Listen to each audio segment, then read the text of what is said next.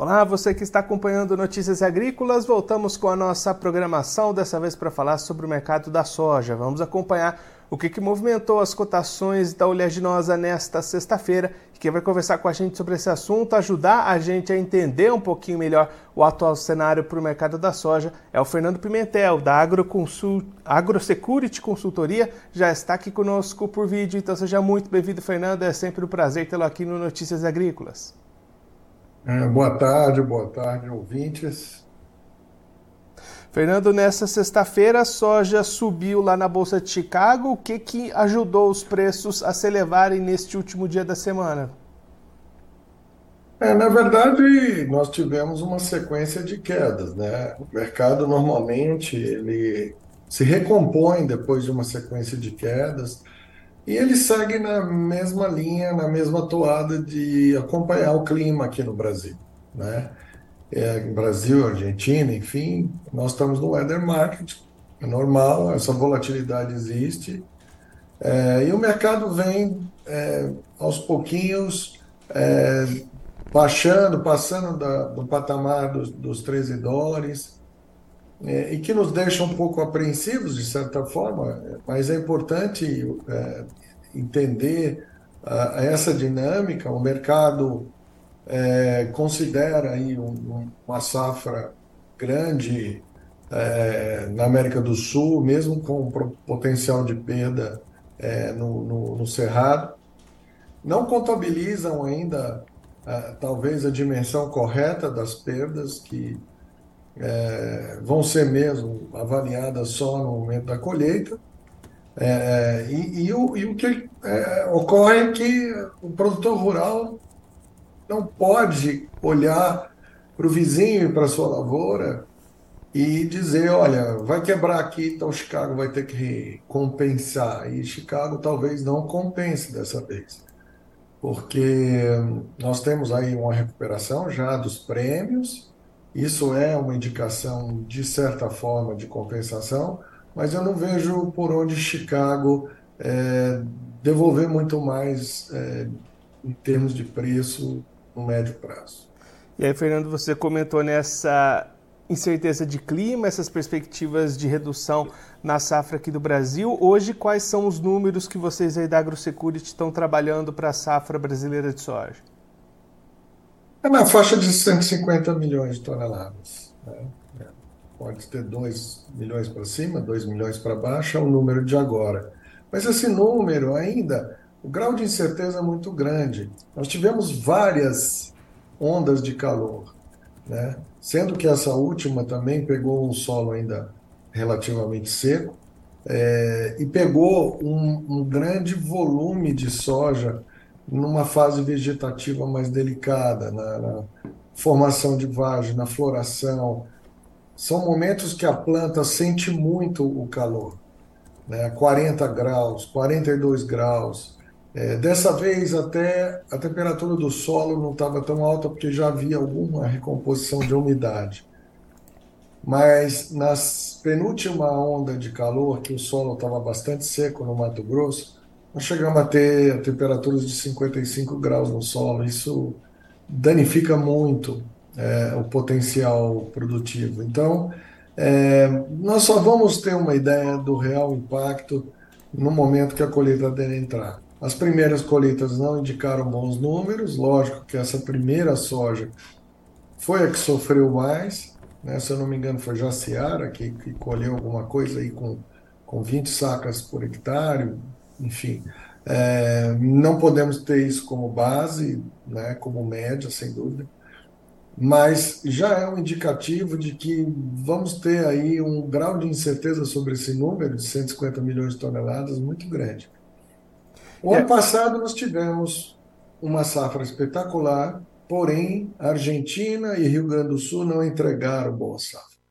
Agora a coisa se inverte. Cerrado está apanhando, e lá embaixo a coisa está caminhando melhor.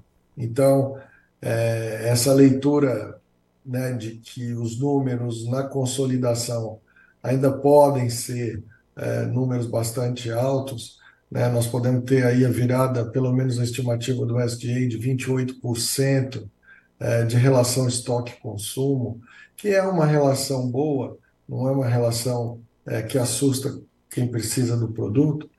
Então, é, eu acho pouco provável, nesse momento, numa leitura que o mercado está colocando, algum tipo de recuperação mais forte dos preços.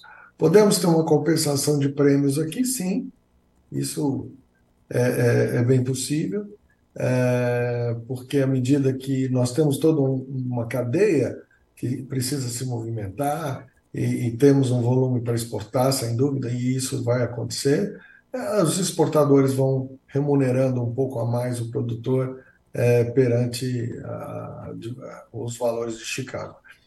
É, agora, o que o produtor tem que prestar muita atenção nesse momento é o fluxo de caixa.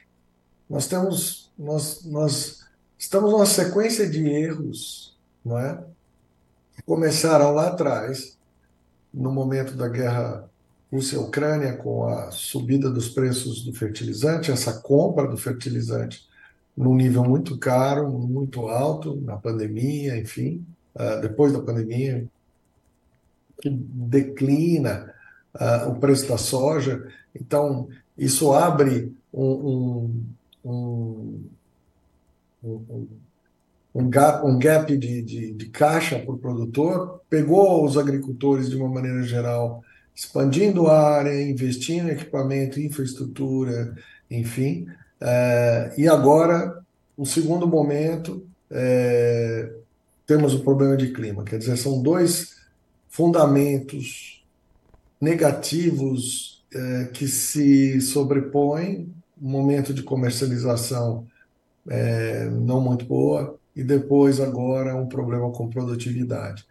É, temos ainda uma parte da nossa segunda safra de milho já bastante prejudicada, né? já, já tem revisões estimativas, embora o USDA aponte para 129 milhões de toneladas de produção total brasileira. É, já tem números estimados em 117, nós trabalhamos com um número que não deve de 115 milhões de toneladas. Isso deve prejudicar sobremaneira o, o nosso estoque de passagem no ano que vem. E nós vamos ter pressão nos preços do milho, é, pressões de falta de demanda, de falta, desculpa, de falta de oferta, pressão de oferta, ao longo do ano. E, e eu vejo que muitos produtores vão também ver esse cavalo passar encilhado e não conseguirem montar, porque não tiver como entrar é, na, no melhor momento, na melhor janela de plantio. E muitos estão optando também por fazer uma lavoura de tecnologia mais baixa, trocando os híbridos de melhor qualidade por híbridos mais baratos, isso nós já vimos na história, já vimos no passado, então é, temos essas duas situações: redução de área, redução de tecnologia, também diante de descapitalização de muitos produtores, né, principalmente os arrendatários, estão passando por uma etapa de, de, de é, descapitalização. Então, isso tudo vai se acumulando e, e nos coloca e nos remete para um PIB uh, agrícola para o ano que vem, principalmente nessas duas culturas, soja e milho, muito mais abaixo do que nós tivemos esse ano. Então, até o governo é, provavelmente vai sentir esse impacto, porque o PIB do agro acaba impactando o PIB do país, é, e nós vamos ver aí, é, talvez sentindo pela dor, a importância que o agronegócio tem na macroeconomia nacional. E Fernando, você destacou né, esse cenário, essa dificuldade no fluxo de caixa do produtor, essas incertezas de produção. Até diante desse cenário, a gente tem sentido o produtor brasileiro num momento muito nervoso, de muita incerteza nas nossas conversas aqui, no, nos próprios comentários que eles estão fazendo nas nossas publicações, nas conversas do dia a dia. Como é que o produtor faz para lidar com todo esse cenário de pressão? Que caminho ele tem que fazer daqui para frente? O que, que ele precisa olhar? Qual que é o caminho dele diante desse turbilhão de tanta incerteza? O produtor vai ter que acionar o seu lado racional. Né? Muitas vezes a gente tem um pouco de paixão, né? É, que, que isso, de certa forma, contamina as nossas decisões. É, inclusive, vi outros analistas colocando esse mesmo tema, que é aquela questão de, bom, a minha lavoura vai quebrar, a minha lavoura do vizinho, da minha região, aqui o pessoal do CTG.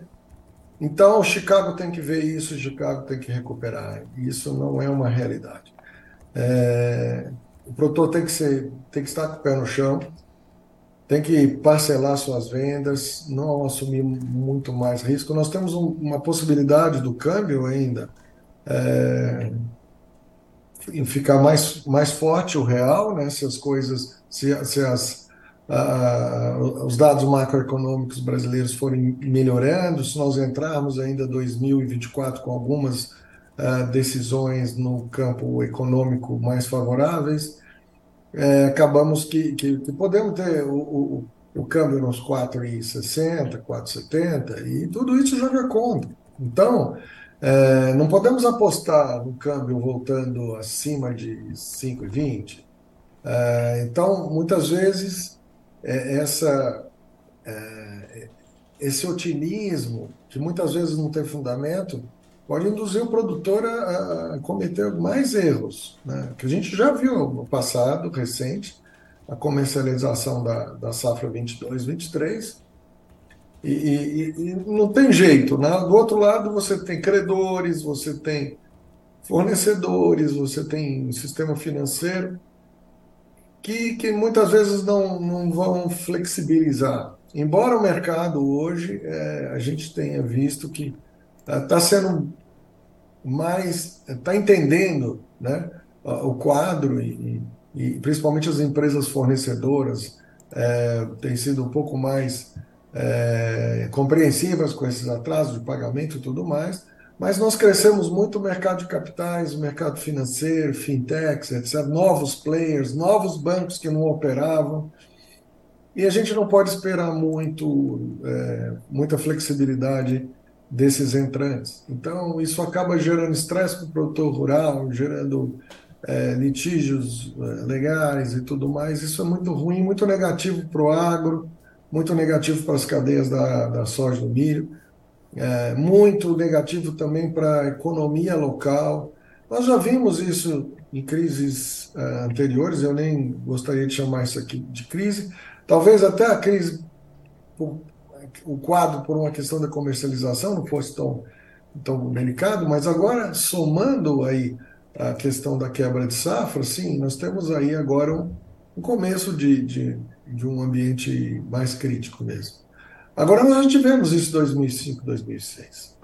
Muitos produtores passaram por isso e depois disso tiveram uma fase muito positiva. Durante vários anos, com produtividade, preços, margens, condição de investimento, atratividade para o mercado financeiro, para os fornecedores. Várias tecnologias entraram no mercado, uh, os, bios, os bioprodutos, bioinsumos, isso tudo trouxe uma modernidade, um ganho de, de, de qualidade das lavouras, novos equipamentos tudo mais. Agora, agora nós vamos ter um freio de arrumação. Tudo indica que é o que temos posto aí uh, para o primeiro semestre de 2024. E, e, e, passado esse momento, que eu tenho certeza que é tenso para muita gente, nós vamos depois voltar a ter uh, o nosso ambiente positivo, um ambiente de crescimento. A demanda lá fora segue, uh, nós somos mais competitivos, mais competentes. Agora, uma coisa que ninguém controla é o clima, né? O clima é um elemento imponderável. Né? E, e, ele esse ano aí está jogando contra. Num momento que não, não seria tão positivo, porque às vezes você tem um ano de clima ruim isolado, é, é, é uma coisa. Um ano que você tem um problema de clima que já vem na sequência de um ano difícil de comercialização, com resultados já muito minguados, muito apertados para o produtor, e já na sequência pega um, um cenário adverso é, como esse, é, é, muito ruim mesmo. Realmente, os produtores tão ressentidos, tão, tão é, pessimistas, enfim. E eu acho que a gente tem que pensar em 2024 como o ano da recuperação, o ano do turnaround. Né? A partir é, de meados do ano, enfim, nós já temos talvez perspectivas um pouco melhores e, e E aí a gente e as empresas de insumos com certeza vão ter que baixar seus custos para adequar, né, a necessidade de margem e, e sustentabilidade da atividade produtiva, porque dependem do produtor motivado para seguir vendendo. Então, o conjunto vai se harmonizar em 2024, no segundo semestre, com certeza. Mas, lógico, hum, até chegar lá, em a leitura ainda vamos ter um pouco de, de, de apreensão, tensão no Cerrado, principalmente. Eu vejo que o Paraná está indo bem, partes do MS também. É, e, e, então eu vejo que não é, o, não é todo nosso cenário de grãos que está nesse contexto mais difícil. Agora tivemos um, um pouco de chuva no, na Bahia, uh, o, o, o é, Mapitobá está se, se reorganizando aí em termos de chuva, embora ainda esteja muito irregular, e esse é o grande problema, nós vamos ter gente que ainda vai conseguir se sair relativamente bem, nesse ano e gente que vai ter mais dificuldade porque não choveu nas suas, nas suas áreas nos momentos certos. E, e esse é o, é, o, é o grande problema. Maranhão, Piauí e Tocantins é, seguem ali com ainda um grau de incerteza também, é, que está um pouco mais atrasado ainda que o Mato Grosso. É, enfim, vamos, vamos ter que ver. Mas é muito difícil agora fixar esse número de 150, 152 milhões de toneladas porque ainda tem muita coisa para acontecer até a, a grande massa de grãos ser colhida. Fernando, muito obrigado pela sua participação, por ajudar a gente a entender um pouco melhor todo esse cenário que está movimentando os preços da soja no mercado. Se você quiser deixar mais algum recado, destacar mais algum ponto para quem está acompanhando a gente, pode ficar à vontade. O meu recado aqui, talvez uma das últimas entrevistas antes do Natal, é, eu desejo o Natal, apesar de todas as coisas, temos que seguir com fé em Deus, no, no pequeno menino Jesus, que a casa de vocês seja abençoada e mesmo nesse momento de incerteza e dificuldade, que a chuva volte, que você conseguir, consiga recuperar é, a, a, sua lavoura para minimizar seus, suas eventuais perdas. Aqueles que eventualmente vão ter algum tipo de problema, aqueles que vão colher bem também é, que, que, que sigam em paz aí na sua colheita. E nós temos que pensar que esse negócio nosso é o negócio do país. O agronegócio é muito viável, nós somos muito competentes. Vocês, produtores rurais, estão de parabéns com o que vocês construíram ao longo dessas décadas, colocando o Brasil na frente de todos na produção de soja, na produção de milho, na exportação de, de carnes, enfim. É, o Brasil é um país é, fantástico em termos de diversidade da produção e vocês é que conduziram esse trabalho, vocês estão de parabéns. É, não se sintam mal se essa safra traz algum grau de incerteza, mas não esqueçam também que os patrimônios construídos em termos de valor de terra no Brasil são fantásticos é, então, vocês todos fizeram essa realidade, a realidade de que o agro brasileiro é o agro mais competitivo do planeta e ele vai continuar sendo, a despeito dessa situação um pouco adversa agora. E desejo esse grande Natal para vocês. Vocês agora vão estar junto com suas famílias. E na virada do ano, vamos pensar positivamente para que o ano de 2024 seja o ano da virada, o ano de voltar à a, a, prosperidade, a, a receita, a, enfim, e ao crescimento novamente. Agradeço a oportunidade de estar com vocês nessa data especial, né, na proximidade do Natal, e esperando estar mais algumas vezes aí com notícias agrícolas no ano que vem. Um abraço a todos aí. Fernando, mais uma vez, muito obrigado. A gente deixa aqui o convite para você voltar mais vezes, a gente seguir acompanhando as movimentações desse mercado no próximo ano. Um abraço e até a próxima. Um abraço. Esse, o Fernando Pimentel, ele que é da AgroSecurity Consultoria, conversou com a gente para contar um pouquinho como é que está o mercado da soja no cenário internacional, no cenário brasileiro, o que, que tem influenciado os preços nesses últimos dias.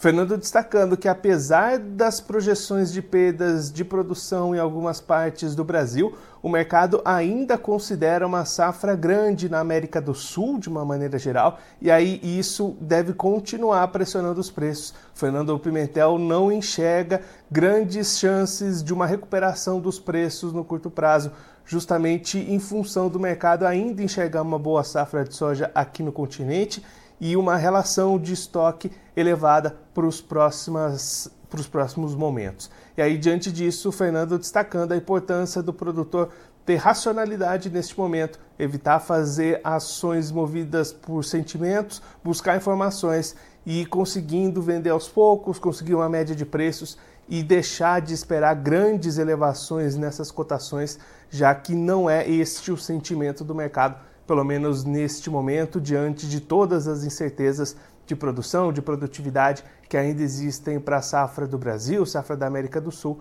Esses números só vão ser consolidados mesmo quando a colheita avançar mais, tiver mais com os trabalhos acontecendo, e aí talvez a gente possa ter uma mudança nesses preços. Até lá, muita cautela para o produtor brasileiro diante de toda essa incerteza do mercado. Agora, antes da gente encerrar, vamos verificar como é que ficaram as cotações nesta sexta-feira lá na Bolsa de Chicago. Começando pela soja, você vai ver aí na tela, soja em alta nesta sexta-feira, como o Fernando Pimentel explicou aqui pra gente. Contrato janeiro 24, valendo 12 dólares e 99 centos o bushel, alta de 2,25 pontos. Março 24, 13 dólares e 5 centos o bushel, elevação de 4 pontos. O maio 24 subiu 3,50 pontos, valendo 13 dólares e 16 centos o bushel, e o julho 24 fechou em 13 dólares e 22 centos o bushel, alta de 2,50 pontos. Agora o milho na tela, milho com movimentações muito restritas nesta sexta-feira, praticamente inalterado as cotações do milho lá em Chicago. Março 24 subiu 0,25%, foi cotado a 4,72 cents o bushel. Maio 24, 4 dólares e 85 cents o bushel, queda de 0,25 pontos. Julho 24 valeu 4 dólares e 95 cents o bushel, alta de 0,25 pontos. E o setembro 24 subiu 0,50 pontos, sendo cotado a 4 dólares e 98 cents o bushel. Agora, para a gente encerrar cotações do trigo na tela para você acompanhar, trigo também fechando em alta nesta sexta-feira. Maio 24, 6 dólares e 27 centos o bushel, alta de 3,25 pontos. Julho 24 subiu 3,25 pontos e foi cotado a 6 dólares e 35 centos o bushel. E o setembro 24 fechou a 6 dólares e 45 centos o bushel, alta de 2 pontos. Agora eu vou ficando por aqui, mas a nossa programação volta a qualquer momento. Notícias agrícolas, informação agro-relevante e conectada.